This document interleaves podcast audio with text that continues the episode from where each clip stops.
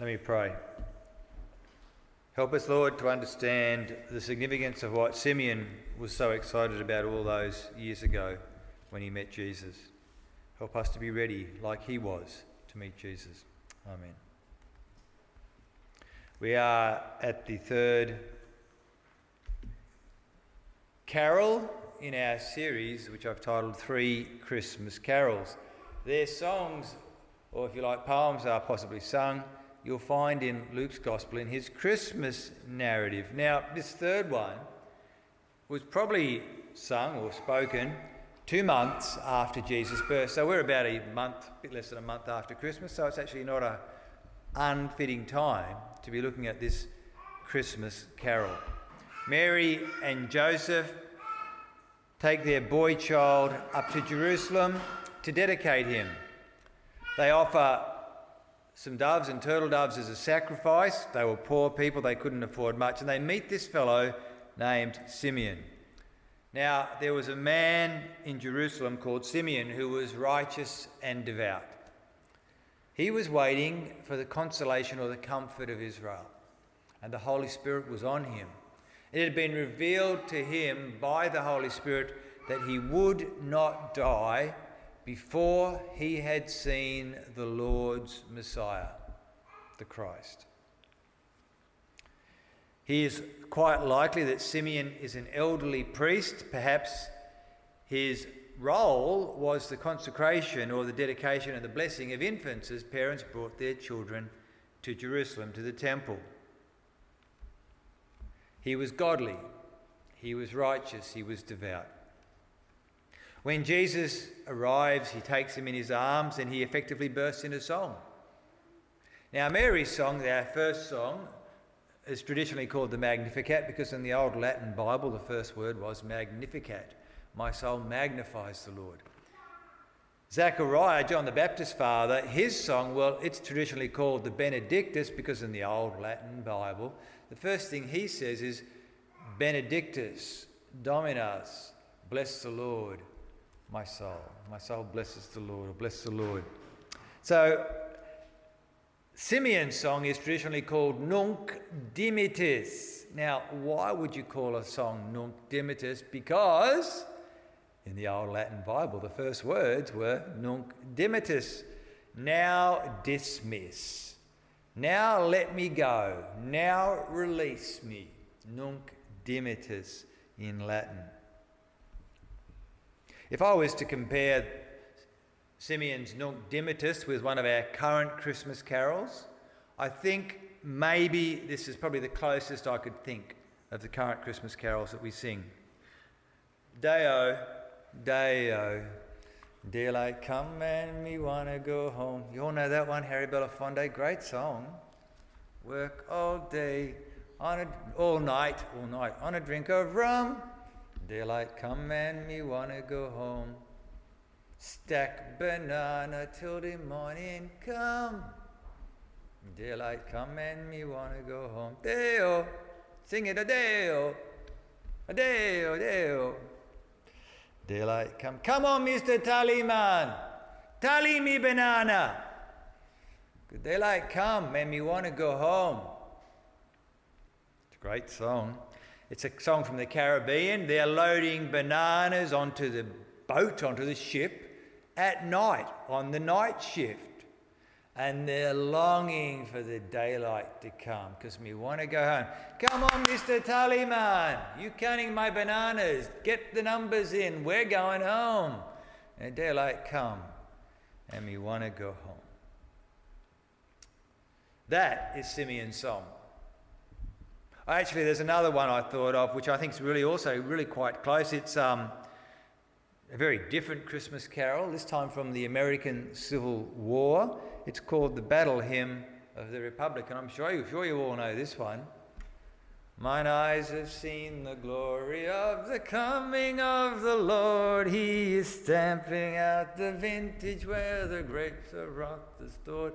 He has loosed the faithful Lightning of his terrible Swiss sword, his truth is marching on, and glory, glory, hallelujah. Glory, glory, hallelujah. Ah, glory, glory, hallelujah. It's a battle hymn, it's about judgment and wrath, even. It's a very Christian song. Simeon sings, Mine eyes have seen the glory of the coming of the King.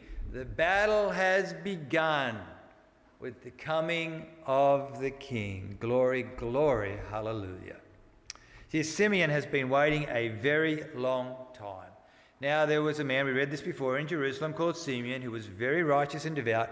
He was waiting for the consolation, for the comfort of Israel. And the Holy Spirit was on him. And it had been revealed to him by the Holy Spirit that he would not die before he had seen the Lord's Messiah. He's on the lookout. His eyes are open. He's waiting for Israel's comfort because it's troubled at the moment. And he knew it was coming because it had been promised. Now, at Christmas time, one of, great, one of the greatest pieces of music ever written, I think, often performed at Christmas time, is Handel's Messiah. An oratorio, that's a big choir with some other got people singing along the way, singing songs. And it's, it's, it's called the Messiah for good reason because Handel's Messiah, the words in English, which helps me, are all from the Bible prophecies, mostly Old Testament prophecies about the coming Messiah that was promised to Israel. The very first song in Handel's Messiah, I'm not going to sing this one, is Comfort Me. Comfort you. Oh, I feel like singing, but I'm not going to. Comfort me, my people says your God. It's from Isaiah chapter 40. Isaiah chapter 40 is the turning point in Isaiah's prophecy written 700 years, and it speaks about Israel's comfort. Comfort. Comfort my people, says your God. Speak tenderly to Jerusalem and proclaim to her that her hard service has been completed, that her sin has been paid for that she has received from the Lord's hand double for all her sins. There's comfort because her sin's been paid for. There's redemption. There'll be release from slavery. It goes on. It goes on to speak about what Zechariah sang about with his son John the Baptist in our second carol. A voice of one calling, In the wilderness, prepare the way for the Lord Make straight in the desert a highway for our God, and every valley shall be raised up, and every mountain and hill made low, and the rough ground shall become level, and the rugged places a plain. I'll go back. They're preparing for the Messiah. Someone's coming, John the Baptist, as we know, to prepare for the King, and the glory of the Lord will be revealed and all people, all people will see it together, for the mouth of the Lord has spoken. That's what Simeon's waiting for that day of God's glory being revealed, the day of comfort, a day when all humanity will see the way of salvation. God's glory revealed. See, Simeon's waiting for more than Christmas or even Easter or a birthday, Simeon's waiting for a special person. A boy child who, as was promised, would reign as Lord and who would offer God's people forgiveness of sins and bring for them lasting comfort. And Simeon knew that oh, he's not going to die until he'd seen the Messiah. And he's getting old. How long will it be? Now, you know that waiting can be hard work. If you've ever waited, broken down car, waited for, say, the NRMA to turn up, oh, when are they coming? They said 40 minutes. Or if you're waiting to be picked up and you're not sure who's picking you up or meeting you and you're looking at people and waiting, and maybe that one, maybe this person. That's what Simeon's been doing. Almost every day, perhaps, there's another infant boy in the temple. Maybe today. Because God's promised me by His Holy Spirit, maybe today. And then one normal day, to humble parents, poor parents, they haven't got a big sacrifice, they walk in.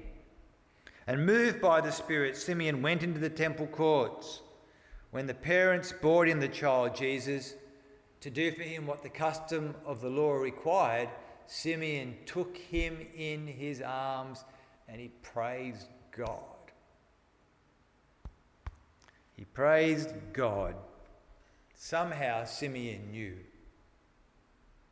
This boy, this one called Jesus, the one called God saves, his parents don't look anything special. They're not wealthy. They've got no power. There's nothing to highlight them. But God has sent his son. And Simeon then says, Nunc dimittis. Now dismiss me. Get out of here. It's time to go. I am done with waiting. Sovereign Lord, as you have promised, you may now dismiss your servant in peace. Now dismisses the original, starting words in both the Greek and the Latin. Now, that, that phrase, now dismiss, nunc dimittis, or in the Latin, I forget what it is in the Greek, Afemi, something Afemi, Mea Afemi. It, it has a range of meanings. It could mean dismiss, it could mean release or set free, it could mean forgive. The word servant there is the Greek word doulos, which is a strong servant word. It's a bond servant or even a slave. And the word sovereign lord is the word despota, which sounds a lot like despot. It's a strong word meaning big boss, absolute master, or as they've translated it here, sovereign lord, despota. Absolute master, now release your slave in peace. Set me free. I've been assigned this task. I've been waiting. Now I am free from obligation. I'm free to go according to your promise in your peace. Mission accomplished. Nunc dimittis. I can you say that? Can you say, okay, Lord, I'm ready to go now? I'm done. I'm satisfied.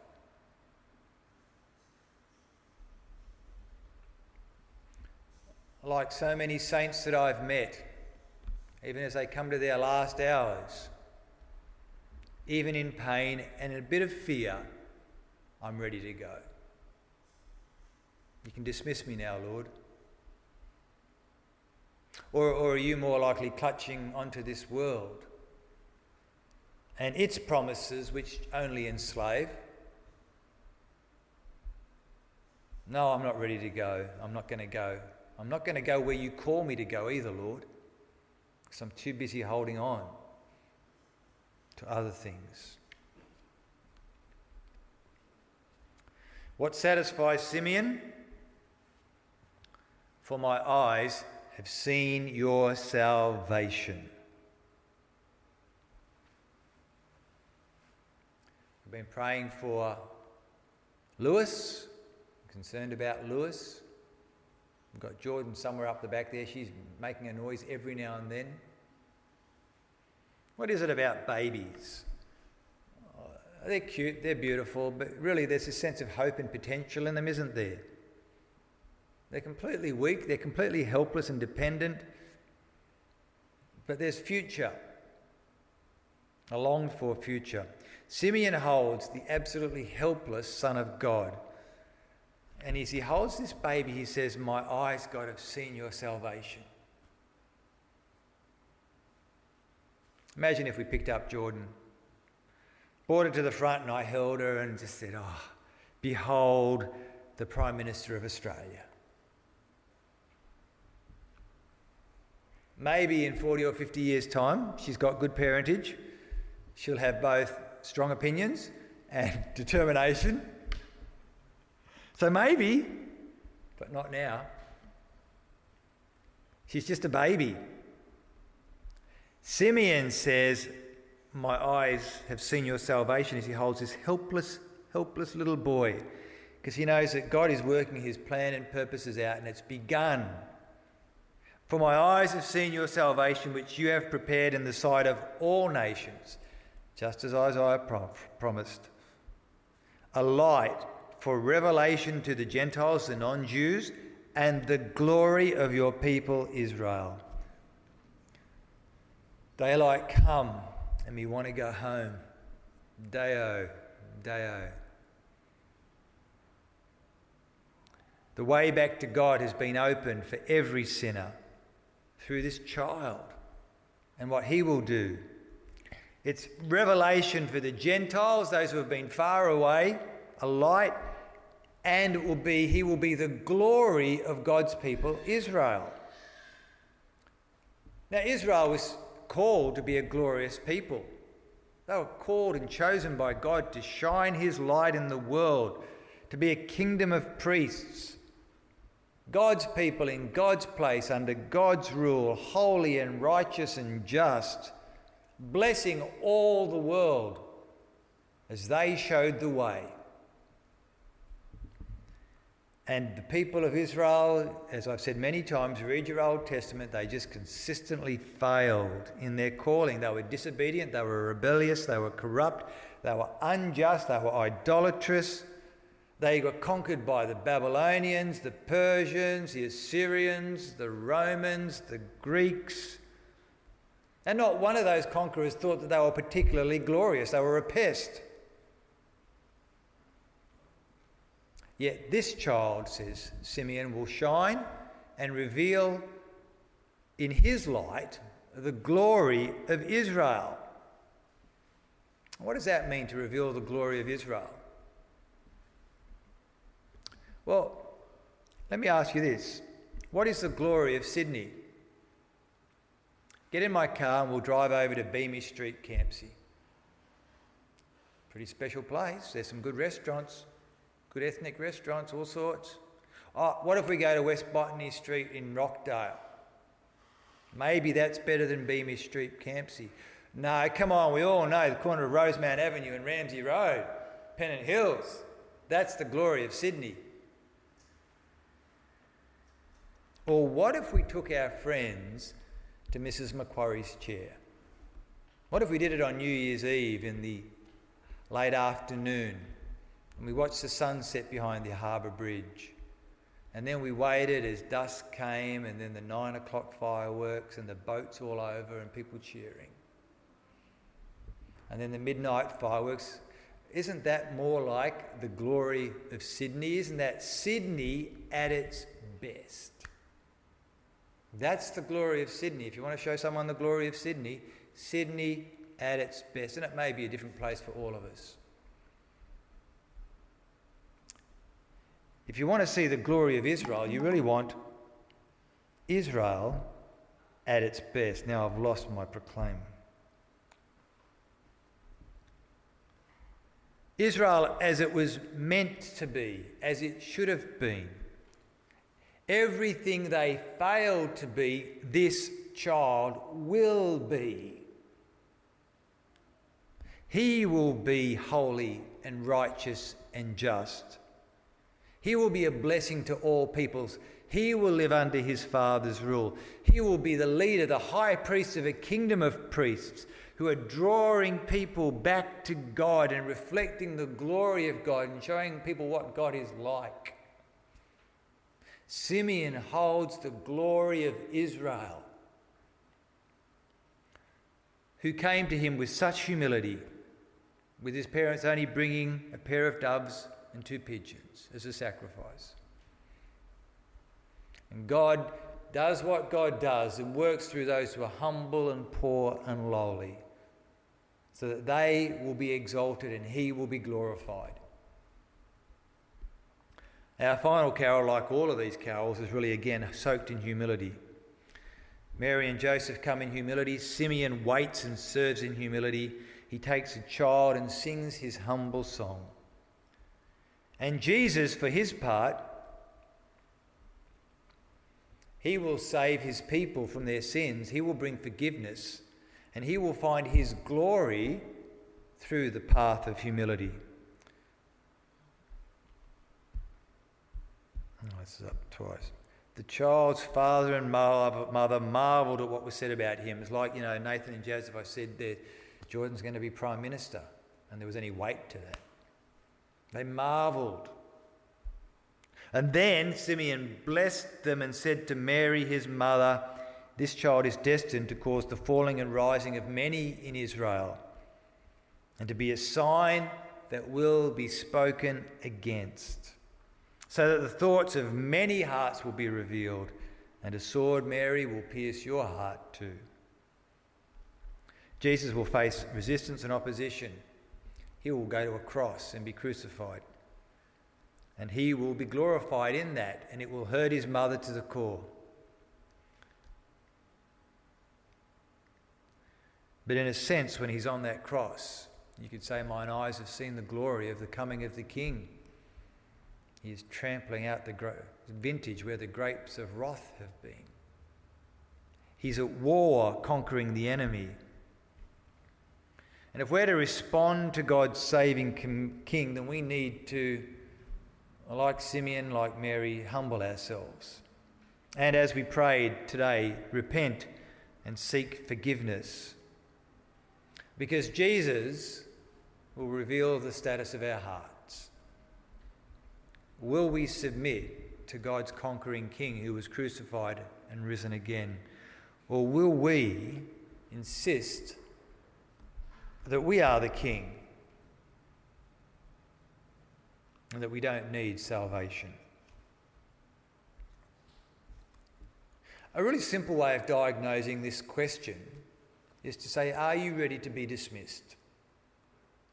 Is your heart like that of Simeon? Are you waiting for the coming of the King, whether by death or by Jesus' return? Are you eagerly waiting to see the Lord face to face? despite the hardship that may take you through? Or are you saying, go away? I'm not ready yet. Nunc dimittis. Now dismiss. It's a good question to ask and to challenge yourself with Am I ready to see the King? For daylight's come and we want to go home. Let's pray. Father, the path to glory is often through the way of humility and suffering. And we pray that you'd give us strength to walk and follow Jesus. We pray that we'd have our hearts so set on your promises that we would always be ready and be looking forward to seeing you face to face. We pray in Jesus' name. Amen.